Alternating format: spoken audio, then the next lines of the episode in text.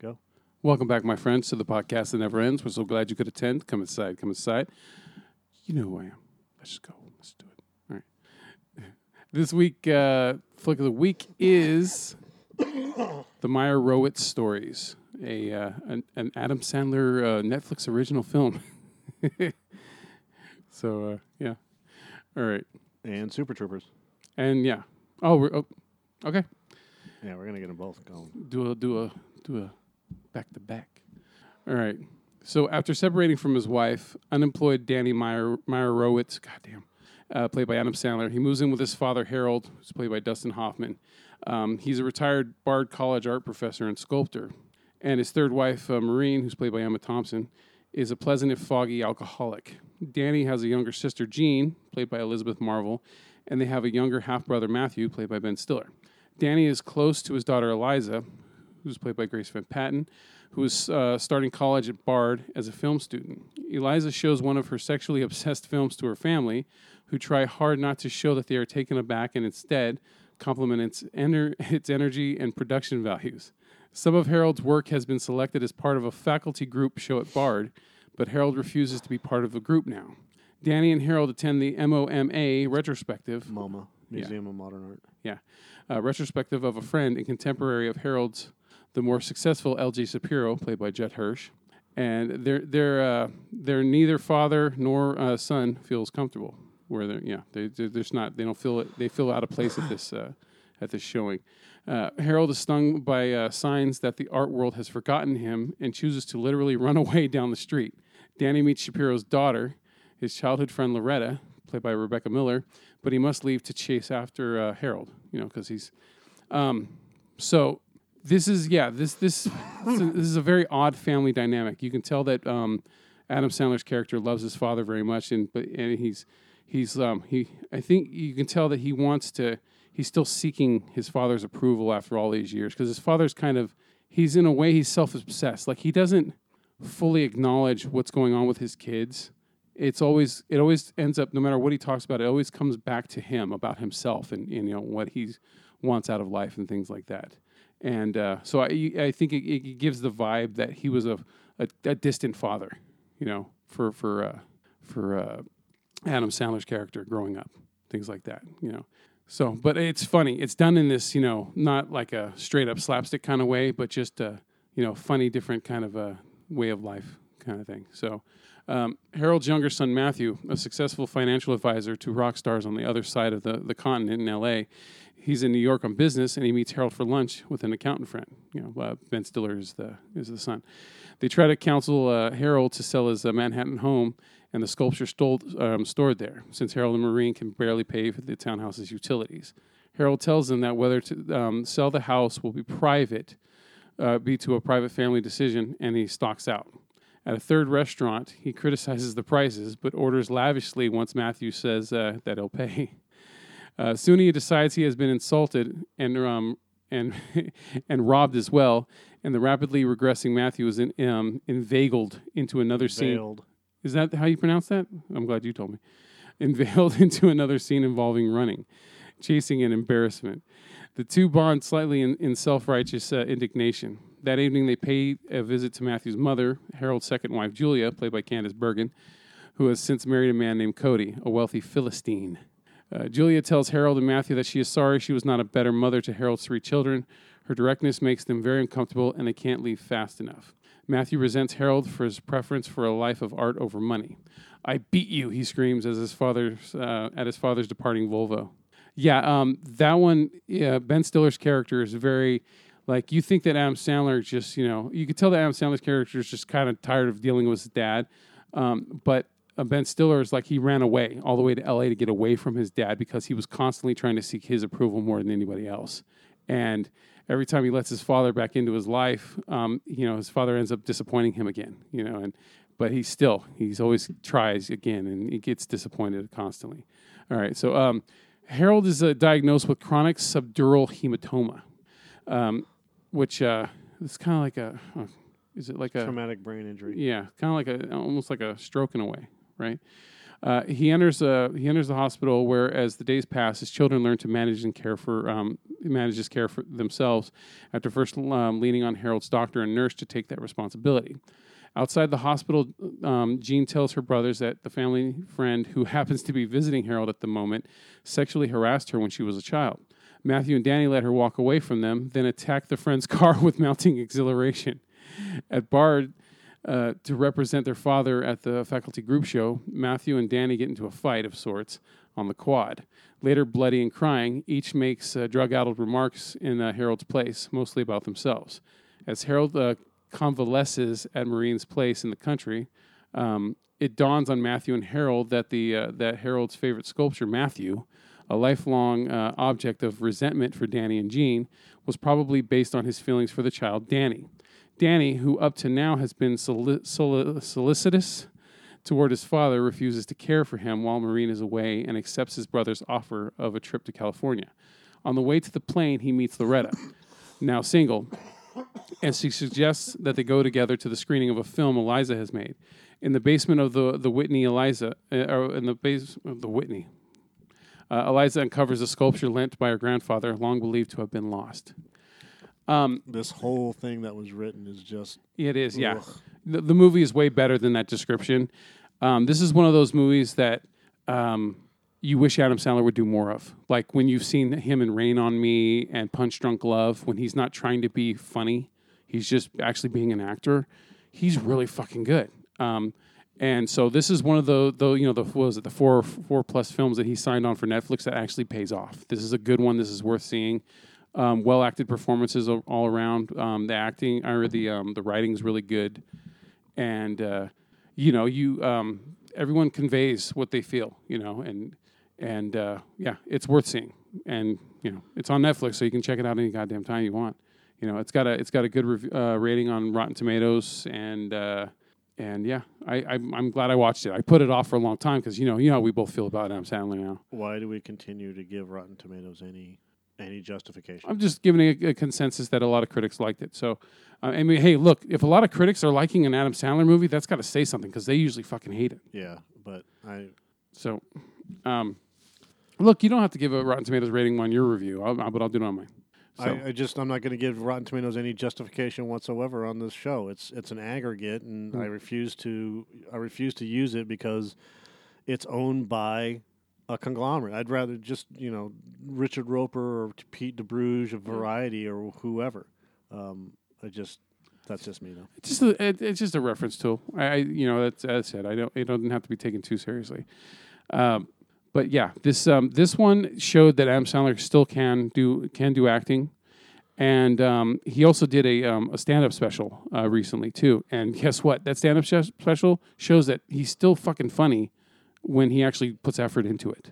You know, which is actually in a way it makes it even more disappointing when he comes out with all the turds that he keeps laying for the last decade plus. Yeah, and that's and I still refuse to see an Adam Sandler movie after after I watched The Ridiculous Six and I said I was done. I literally like I saw um, what was the other one that he played uh, he he played a um, an agent and I can't remember the name of the Oh yeah, yeah, yeah. Um, oh god. Um, I, I know the name because I did a review for. I did a um, I did a flick of the week for it. right. Um, And he's really good in that too. And I and I'm, I'm like I want to watch it, but you know what? I'm sticking by my guns. he's good in it, but the movie's nothing special. Right. You know. Well, I thought it was a series, but whatever. No, it was a you know it was I just can't remember the name, but it's the name of the the character he plays. He's like this you know Jewish old Jewish um, uh, agent. So He's a mensch. yeah, the mensch. He's like yeah, Uh, Barry Barry or I I don't remember. Anyway, y- y- anyone gives a fuck, they can look it up. Ben Stiller movie on Netflix where he's an agent. Right. All right. So, um, all right, a little quick trivia on it. Uh, at the 2017 Cannes uh, Film Festival, Adam Sandler and Ben Stiller stated in a press conference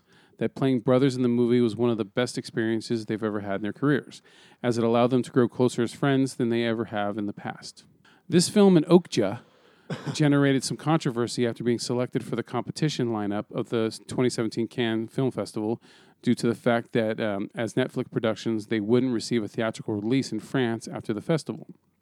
Netflix did try to make a deal with French distributors and cinema chains for a limited release prior to the streaming premiere, but this was hindered by very strict French laws which prevent any film that released in cinemas from being available on a streaming service prior to 36 months after the original theatrical release date.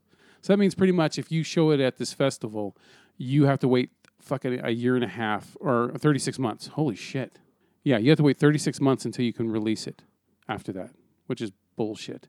Okay. Um, so, uh, all right. Although both films were uh, retained in the competition lineup, the festival did respond to the controversy by amending its rules, specifying that starting with the 2018 edition, all filmmakers and producers submitting their work for consideration for the competition must be committed to obtaining regu- regular theatrical distribution in France. All right. And then lastly, Adam Sandler stated in an interview that he enjoyed working on the film so much that he would do another film with writer and director Noah Baumbach as soon as he, offered it to him. He was quoted as saying, If Noah has an idea, I'm in. So that's it. There was no major trivia on this film at all. Um, but yeah, like I said, the Meyerowitz stories is a, is a good good family drama. Um, it's interesting because the characters are different than you know some of the stereotypical ones you see all the time. So it, it's good to see. So, all right. I'm I'm I'm reading over the plot stuff for uh, Super Troopers while you're doing the trivia. and I was just like, holy shit, who wrote this? Mustache died. I do. I do. uh, I need to get something off my chest before we do this. So, people that listen to this trivia to the trivia show, people that listen to our our podcast, understand that I am the way I am with Joe because if we agreed on everything, if we That'd be patting ourselves on the back. oh my god, yeah, that, and I don't want our show to be that way. uh, and and yeah, you know, um, so when when you hear me talking with Joe, and and I'm disagreeing with him about some of the stuff, it, most of the times I really don't care. Like if you if you encounter us outside when we're doing when when we're just Bullshitting. yeah, bullshitting or Mhm. whatever. Joe and I aren't like this, you know, and I'm not always picking on him and and, and whatever else. I, I mean, I do pick on him, but it's it's all in, in, in fun and jest. But it's not like it is, and I, I got to kind of fix doing some of that here on the podcast, so it's not as much. But my point being is, I'm playing a role, and that role is to not always agree with Joe and to kind of be Devil's advocate. yeah, the devil's advocate asshole. that being said, Devil's advocate. yes, devil's asshole. um, without Joe, I don't have a show. He is Without Mike, there's nothing to like. yes, but without Joe, there is no fucking movie review. There is no nothing. That's why I asked him to do this um, because because of his uh, ability to uh, uh, recall and his and, and and his knowledge of movies, which is much greater than mine. Um, although my recall is better for some reason. You have a better photographic type memory when it comes to a film we just saw. You're really good at recalling scenes and shit like that. I, I got this weird thing. I, I- you know, I, I get better with multiple viewings than anything else. Like if I've seen a movie multiple times, I could recite lines and shit from it. Yeah, You know, and it's mostly why I don't go see movies multiple times because once I've seen it, it's just like okay. Especially really nowadays. nowadays, most movies you don't want to see more than once. Yeah, and, you know, in- Aquaman. And speaking of movies that we've seen multiple times, the next review that we're doing right here, which is Super Troopers, there's reasons why we love seeing movies, and that is for the experience in and of itself. Yeah, it's like a look. it- In a way, it's like a a a look at a different way of life. In a way, Right. You know, like you you'll never get to experience. Even though it's it's fake, even though it's a stage, it's a play. It's still something different. Yeah, it's, know. but it, it's not even a different view of life. It's just a movie. It's Yeah. it is what it is. Um, but we get to we get to a, it's an escape. Yeah. you oh, yeah. know, uh, a- as it is. Um, I just I, I needed to get that clear that oh, and, and share the fucking show. You like the show and and and it's something that that you think other people sh- would like to listen to because we're doing other things. We're going to start doing the Joe and Mike show. Um, we're gonna we're kind of slamming compelled into that. There won't be um, so there won't be a compelled show anymore.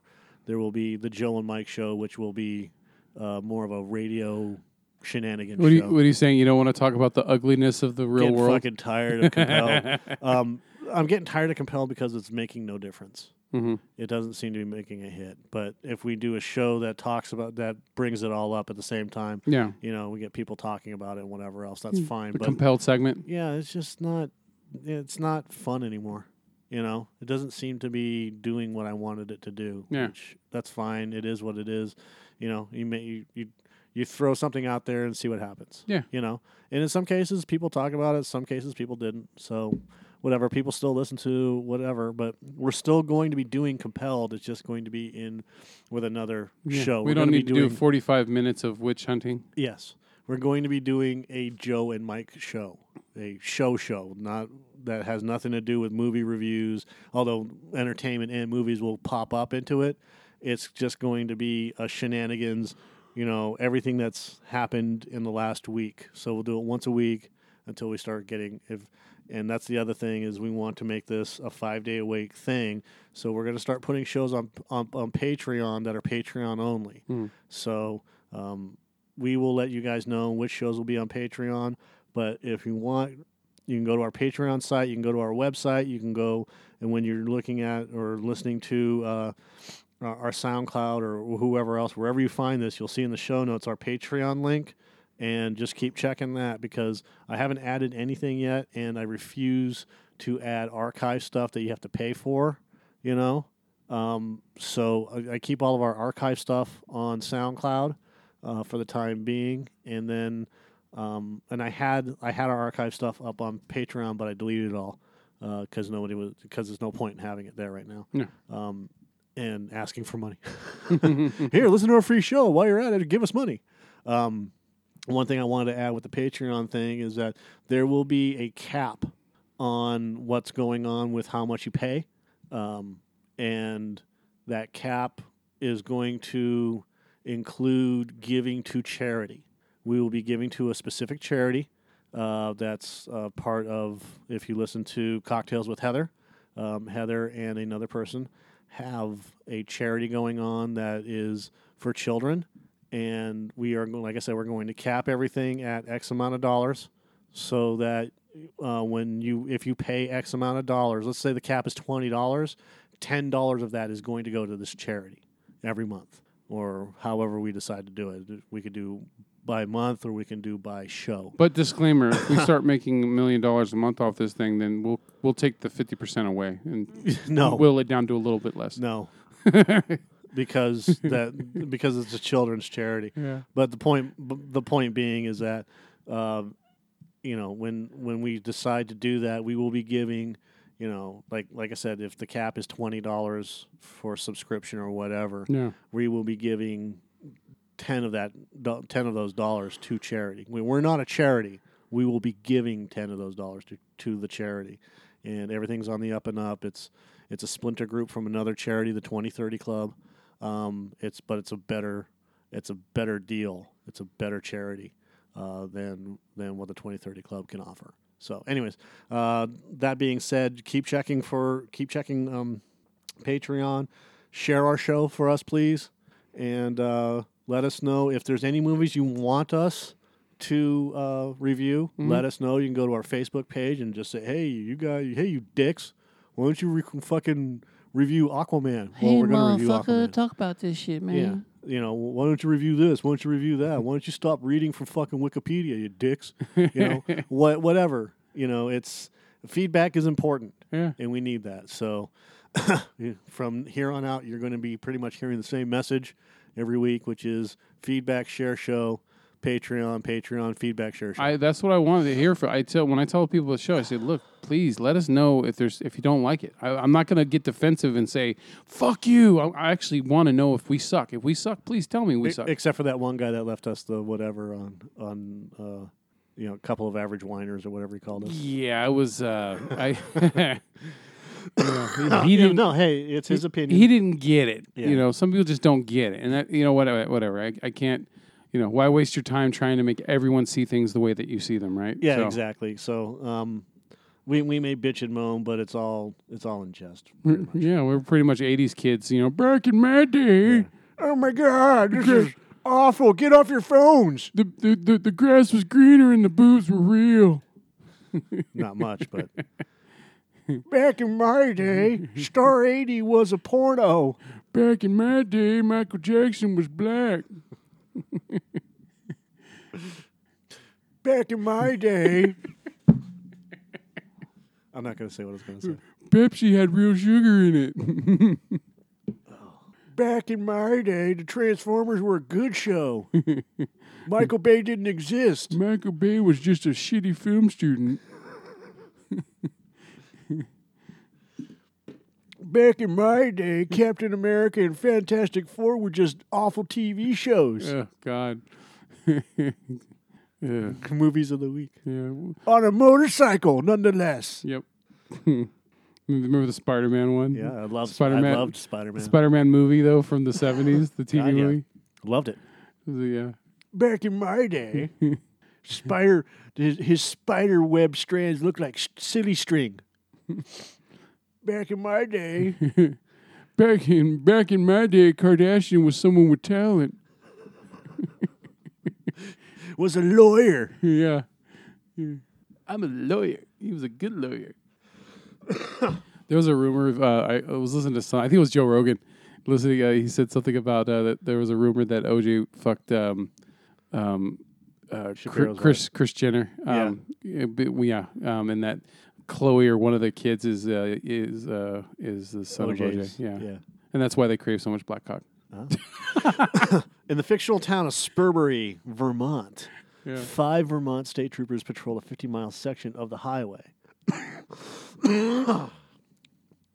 I'm going to read this and then you're just going to laugh, so don't worry about it. While troopers Arcot Ramathorn and rookie Robert Rabbit Roto are tormenting a group of men for smoking marijuana, they encounter a crazed attacker who is revealed to be their coworker, McIntyre Womack, played by Steve Lemme uh, playing a prank on them. But the whole opening sequence is fucking hilarious because they're doing the repeater. Yeah, and that and and what what's going on is that later on in in in the movie when they start talking about doing the repeater to the Galifianakis guy or Galifianakis guy, the truck driver, yeah, they start doing the repeater, but they're doing it wrong. So this is Ramathorn's version of the repeater. Uh, by the way, I understand that uh, the directing duties were chosen by a flip of the coin huh? on this movie. You are freaking out, Man. man. So yeah, they they pull over these three kids that are smoking marijuana, and Oh. one of them has to eat all the marijuana. He takes a bunch of mushrooms. He's fucking high out of his balls, Yeah. right? And And the dude's like, "You need to pay me back for those." Like, fuck you! You told me to swallow them. yeah, You so I'm piece gonna of like shit. a like a hundred dollars. Like what, dude? That's not cool. um, and then of course, you know, uh, Mac decides that he's uh, he's gonna take uh, the Miata that he just fucking impounded for for a test drive. yeah. You know, and uh, Mother of God. yeah, and and of course, you know, uh, Ram Ramathorn and uh, Rabbit g- go in a chase with him, right? Yeah. And then, of course, uh, the next guy up is Paul Soter, who is fishing, right? So he has this dummy in his car, and and as he's getting getting out, and the the fucking radio comes on, and he's trying to get the dummy fi- situated and into the passenger seat. Fucking Lemme comes by and hits the dummy, right? Yep. Knocks the head off, like, "Hey, you know, you boys ever been to Mexico?" That scene with the three high dudes at the beginning, I've watched that scene sober, and I've watched it stoned. And when you're stoned, it it it it, it keep it, for me. It kept fluctu- fluctuating back and forth between taking it seriously, like oh my god, they were, you know like I, I feel why these guys are so scared, right? Right. Then it, the, but then it, and then it also would change to just being goddamn hilarious the way they keep the cops keep fucking with them. I, it's it you gotta you get if, if you're someone that smokes weed, you got to watch Super Troopers and watch this fucking stoned at least once in your life. Absolutely. um, anyways, they, they end up going to a bar where uh, Mac uh, takes off his wig, and they're like, "Oh, you got us Son right." bitch. You know, you know, ten, laps around the fucking around the bar, Rook, right? Mhm, yeah. Type of thing, and and that scene sets sets the pace for this entire movie because this is basically, I mean, as far as I'm concerned, this is basically like a perfect comedy Hmm. You know, there's very little about this movie that that sucks. Okay. There's very little about this movie that's boring. It it's it's it seems to be perfectly edited and perfectly timed and in the vein of those 80s like Porky's and stuff like Mhm. that without the the stupid without, the, without some of the nonsense you know they're not high schoolers but they're they're they're acting like high schoolers you know hey we're fucking cops let's just fuck around right and then they have you know uh, Brian Cox who plays Captain Hagen O'Hagan um, and they and and then who is also just he's he's basically you know the band leader of I this Brian crazy fucking group group of uh, knuckleheads. But on the other end of it, you have um, uh, uh, Daniel von Bargen. You know, rest in peace. Um, who plays Bruce Grady? Who is who seems to be he doesn't have like a a funny bone in his body. No. You know, he's he's he's a cop through and through. But you know, we find out later on he's a dirty cop, and all the cops that are with him are also you know straight up. They they just they pretend to be like they're cool, but they're not. They're all a bunch of douchebags. You know.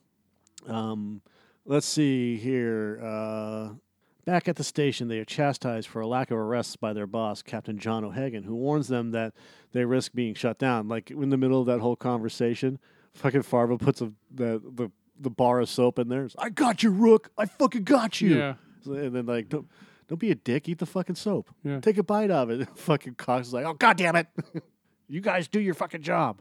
Yeah. Farva always uh, tried a little too hard to get in with everybody. Yeah. Um, so while investigating in Winnebago, they encounter a woman who died from a drug overdose with a tattoo of a monkey, Johnny Chimpo. Outside the trailer, the state troopers encounter their rivals, the local Spurbury police, who they compete with for arrests. Which is this is all backwards. They actually arrive uh, after finding out that there's there's been a, a dead body found at this Winnebago. So they go in, they find out that there's a pig in there, and this lady's got a fucking chain around her neck, and there's a dog bowl, and and there's a big fight, you Yeah. know, and then they got to pick who's who. I'll take the fat one for this one, and you know, I don't know if I want him back, type of thing, right? Yep. Um, again, it's it's from scene to scene to scene to scene. It the it, the pace goes forward. There is no bog down of there. There's no scenes where they feel that like there's a like if you watch the Goldbergs, right? The Goldbergs have a formula, and that formula is everything is cool up until like the third act, and then like whatever's going on. Let's in in, in one case, you know, the the mom feels guilty about doing something, and then the kids have to apologize to her because they're acting like dicks. And then there's that down moment in, in the TV show right before the end of the show, right? Yeah. That's always the third act where it's that reconciliation. Okay, in- in this movie they don't do that, and that's what they do a lot in these in these comedies where everything is going along fine, and then something bad happens, and then you, they everybody feels guilty and they go their separate ways for like what seems like oh six months later, right? Yeah. you know, and then the, it's the reconciliation thing, and I'm really sorry. Maybe we should start. Maybe we could get back together, at least be friends or whatever. And then they start going back into you know being whatever. Yep. that doesn't happen in this. This is just one of those movies where you know you you, you know the outcome before it's going to happen, right? You know that these two cop places, stations, the two the two cop stations are competing with each other, you know, to see who gets closed and who doesn't, right? Yeah. And then you, and then from there it's just a mad chase to the end, right? And that's what it's all about. While when Foster and Womack pull over a truck, this is the Galifianakis thing. Uh, they are locked inside after trying to do the repeater, right? And then they're as they're inside, it's like that's the third time I got herpes, or the fourth time, or whatever he said like that. It's like, oh yeah, really? And then, uh, and then they're still doing the repeater when Ramathorn opens the fucking door up. If you notice that, uh, you know, don't you try to? You, you guys should pull your heads out of your ass before you uh, before you do something stu- this stupid. And and then fucking uh, Lemme said Lemme starts to do the repeater thing, you know, and and and and that's when fucking uh, uh, Ramathorn decides to you know cut you know you need to stop the repeater shit right Yeah. you know while we're doing this because and that's when they find all that fucking marijuana in the truck. After Rabbit, Ramathorn and Rabbit rescue them, they find packages with stickers depicting the same monkey seen on the dead woman's tattoo, Johnny Chimpo, Afghanistan animation.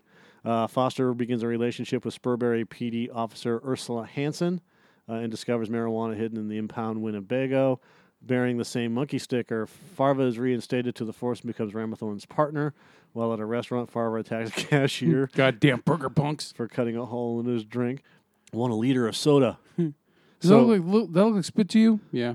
Fuck it.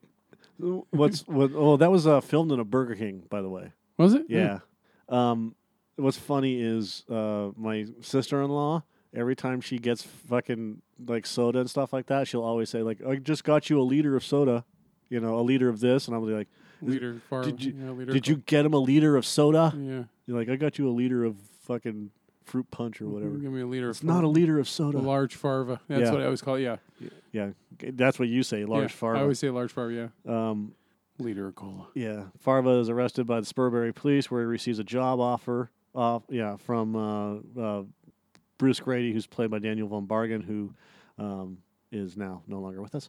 In exchange for information about the drug investigation, they also what they hit him with uh, powdered sugar. That's what he had on him when they hit him with the bag. The delousing thing. yeah, the delousing. That's powdered That's sugar. That's right, because he tasted it too, didn't Yeah. he? Yeah.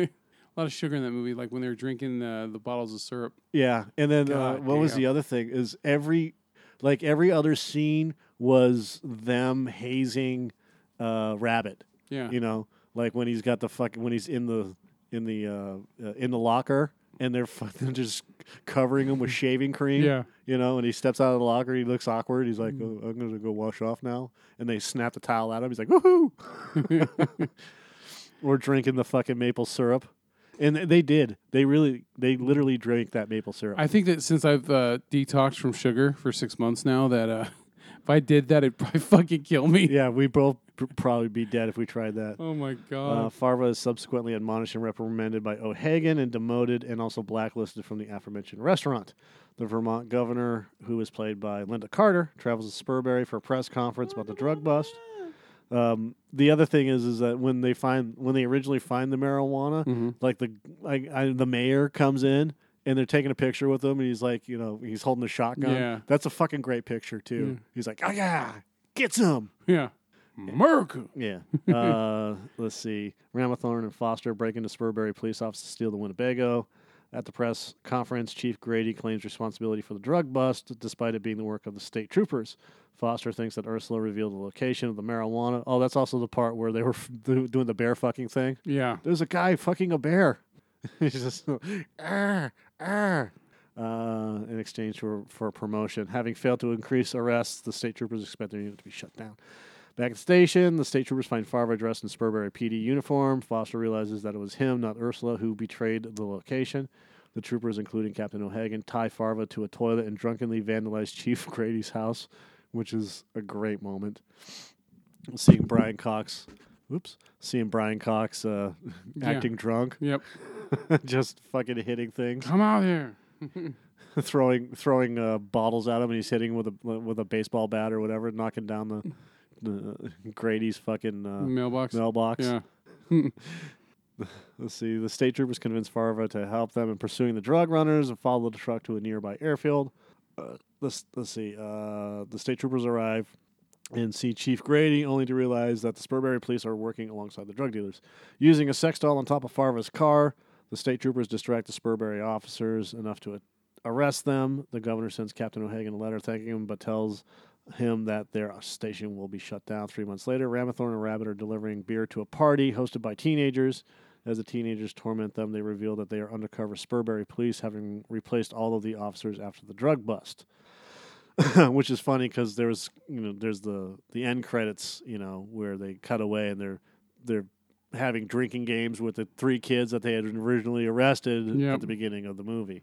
Um, Yep. Then there's the reveal. yeah, and uh, that was um, that was pretty much it. Uh, Broken Lizard member Steve Lemme, who played Mac, stated that the idea for the film came from road tripping to various weddings and his friend and fellow BL member Jay Chandrasekhar's car, and frequently getting pulled over by cops, as they were frequently under the influence of drugs. They the the gang began to wonder what would happen if the cops were aware of the situation and had a sense of humor, theorizing that if they did uh, they did that, they could have fucked with us so much. The syrup chugging film was film was uh, scene was filmed in uh, M's Cozy Corner, located in Fishkill, New York, which has since closed. Uh, it only got an approval rating of 35% with an average rating of 5 out of 10. Uh, Roger Ebert awarded the film two and a half stars, saying, "I can't quite recommend it. It's too patched together, but I can. I almost can. It's the kind of movie that makes you want to like it." um, and I disagree with that. It wasn't too patched together, but then again, I'm not Roger Ebert, so I can't see what he's seeing. Um, to me, the whole film just works from point A to point B. Mhm. There is no point in the movie where you're going, "What the fuck just happened?" You know Yeah. or where why is this doing this or why is that not doing that you know why where are these people from or whatever it it's the the, underlying story of the drug bust works from point A to point B Mhm. to point C uh, the underlying story of them closing the stations down works as well and uh, the the the actors both uh, the Broken Lizard guys, you know, the super, the, the Highway Patrol and the Spurbury Police. Yeah. They they all worked well together. There was no there was no weird moments of having to cut to another scene where you have stupid character building for no reason whatsoever. Yeah. Aquaman. Well, even the, the chick thing, you know, the the the the, the lady cop and then and the and the uh, the guy. Ursula. Yeah. Yeah, I mean, the, that- the love scenes and stuff like yeah, that. Yeah, all that fit like real people. It didn't feel like um, Right. you know, that forced relationship bullshit, you know, where she's all disapproving of everything. She was like a cool ass chick that, you know, that, you know, it worked. Right. You know what? Look, Marisa Coughlan is her name. I have a slightly different opinion of this movie than you do. That's fine. Um, for me, this movie. Get out. Chicken fucker. Uh, this movie is, even though they're not the same kind of comedies, this movie reminds me of Wayne's World Part 2, which is the first two thirds of the movie are fucking hilarious and I loved it. But then when you get into near like the last 20 minutes of the movie, I felt like it just ran out of steam. And I, I just, I lose, my attention span starts to wander because I'm, I'm either getting bored or there's just nothing, you know, just, uh, yeah, I'm just pretty much, I, I just got bored by the end. But I love Super Troopers, don't get me wrong. And I love the part two as well. And, and yeah, I, I, I love the after credit scene because the after credit scene kind of brought it back, you know, re energized it for me. But yeah, I just by the time it got to the end, I was just like, eh, when they're chasing the cops at the end, trying to stop the whole thing, I, I, I don't know. The couple that Farva says chicken fucker to are actually Kevin Heffernan's parents. they knew he was going to say something rude, but weren't prepared for the chicken fucker line. uh, when Rabbit was stuffed in the locker, he was actually covered in menthol shaving cream. The crew didn't know that menthol burns skin if left on too long, so he had to go next door to a firehouse to get hosed off. Uh, the bulletproof cup scene was shot outside a real life prison, while Steve Lemme just stood there wearing just a cup. Inmates were pressed against the fence, yelling at him. Uh, in the syrup chugging scene, the first few takes were done with the actors drinking thick iced tea from syrup containers, but the iced tea didn't look realistic enough. Real syrup was brought in, and the actors then did several takes in which they chugged entire bottles of syrup. Oh, These are the takes you see in the close ups. However, some wide shots with the iced tea were kept in. When Ursula hits Foster in the head with a snow cone, there is a setup to indicate that the snow cone is solid. a mid scene switch was supposed to replace the hard snow cone with a softer one, but the switch didn't happen for several takes. Paul Soter took a solid block of ice to the head nine times before they got it right. in the cat game scene, the word meow was actually said 11 times. Yes, it was, if you count. Uh, in the scene where the troopers are m- smoking marijuana while watching the Johnny Chimp cartoon, the redness of their eyes was achieved by the makeup artist blowing menthol in their faces.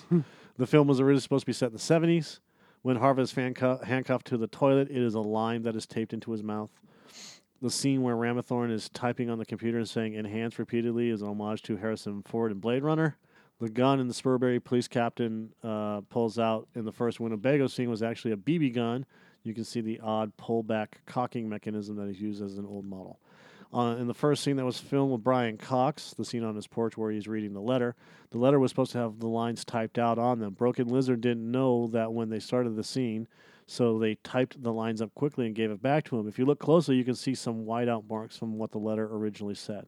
David Stolhanske, who's the cousin of Erik Stolhanske, is a Minnesota State Trooper. Uh, Jim Gaffigan plays a motorist, motorist named Larry Johnson during the cat game scene.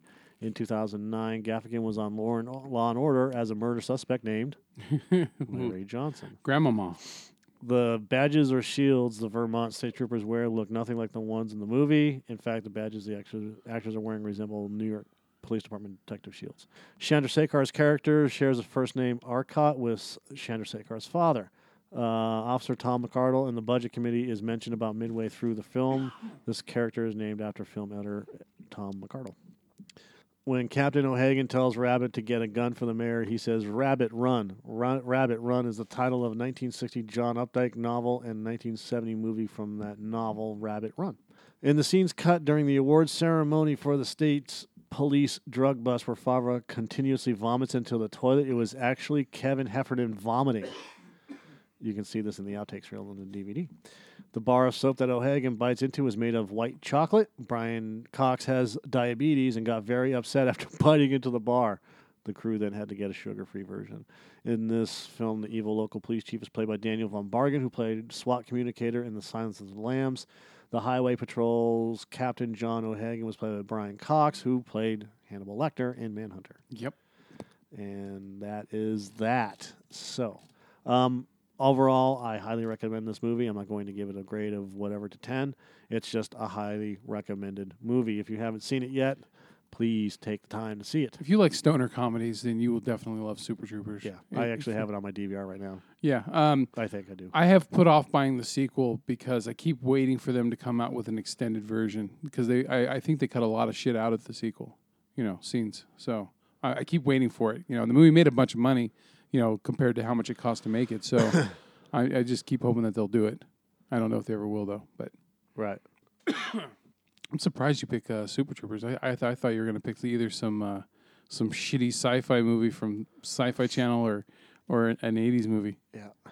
There are some goofs if you want to go over the goofs. When Thorny is getting ready to shoot Mac, he draws his gun and touches the top of it. The gun makes a noise as if he was pulling the slide back and a round was being chambered, but he never pulls the slide. When Thorny is about to fire at the bulletproof cup, you can hear the click of a safety being disarmed. He's carrying a Glock, which has no manual safety and would not make that click. Yep. Ramathorn and Rabbit are back in their cruiser with the German speeders in the back. Ramathorn tells Arlo to climb on Rabbit's lap, then sits in the middle. The German woman in the back moves her lips, but no sound comes out. when Farva tells Rabbit about the 75 Country Music Awards, he states that Charlie Rich set the award on fire when John Denver was announced as the winner.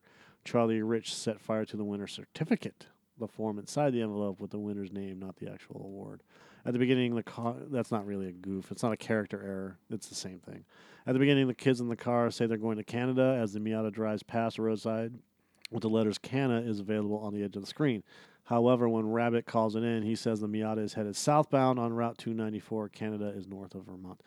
Right after Mac and Foster come back from the weigh station, he tells the chief that the cruiser weighs about 16,000 kilograms. The actual weight of a Crown Victoria is 1,600 kilograms, 4,000 pounds. when the trooper calls in the tag number for the local police car, they identify the car as a Caprice, which is clearly a Ford Crown Victoria. Farva and Ramathorn say that the Plymouth Voyager license plate is Alpha God Muster 1 Niner Decade China, which would be AGM 19 DC. When they pan back to the to the van, the plate clearly says 9415. Um, and I don't think that's a goof as much as uh, they're just fucking with Farva. When Thorny and Rabbit are ta- ta- talking to the dopers, Thorny calls Rabbit officer when in fact it would be trooper.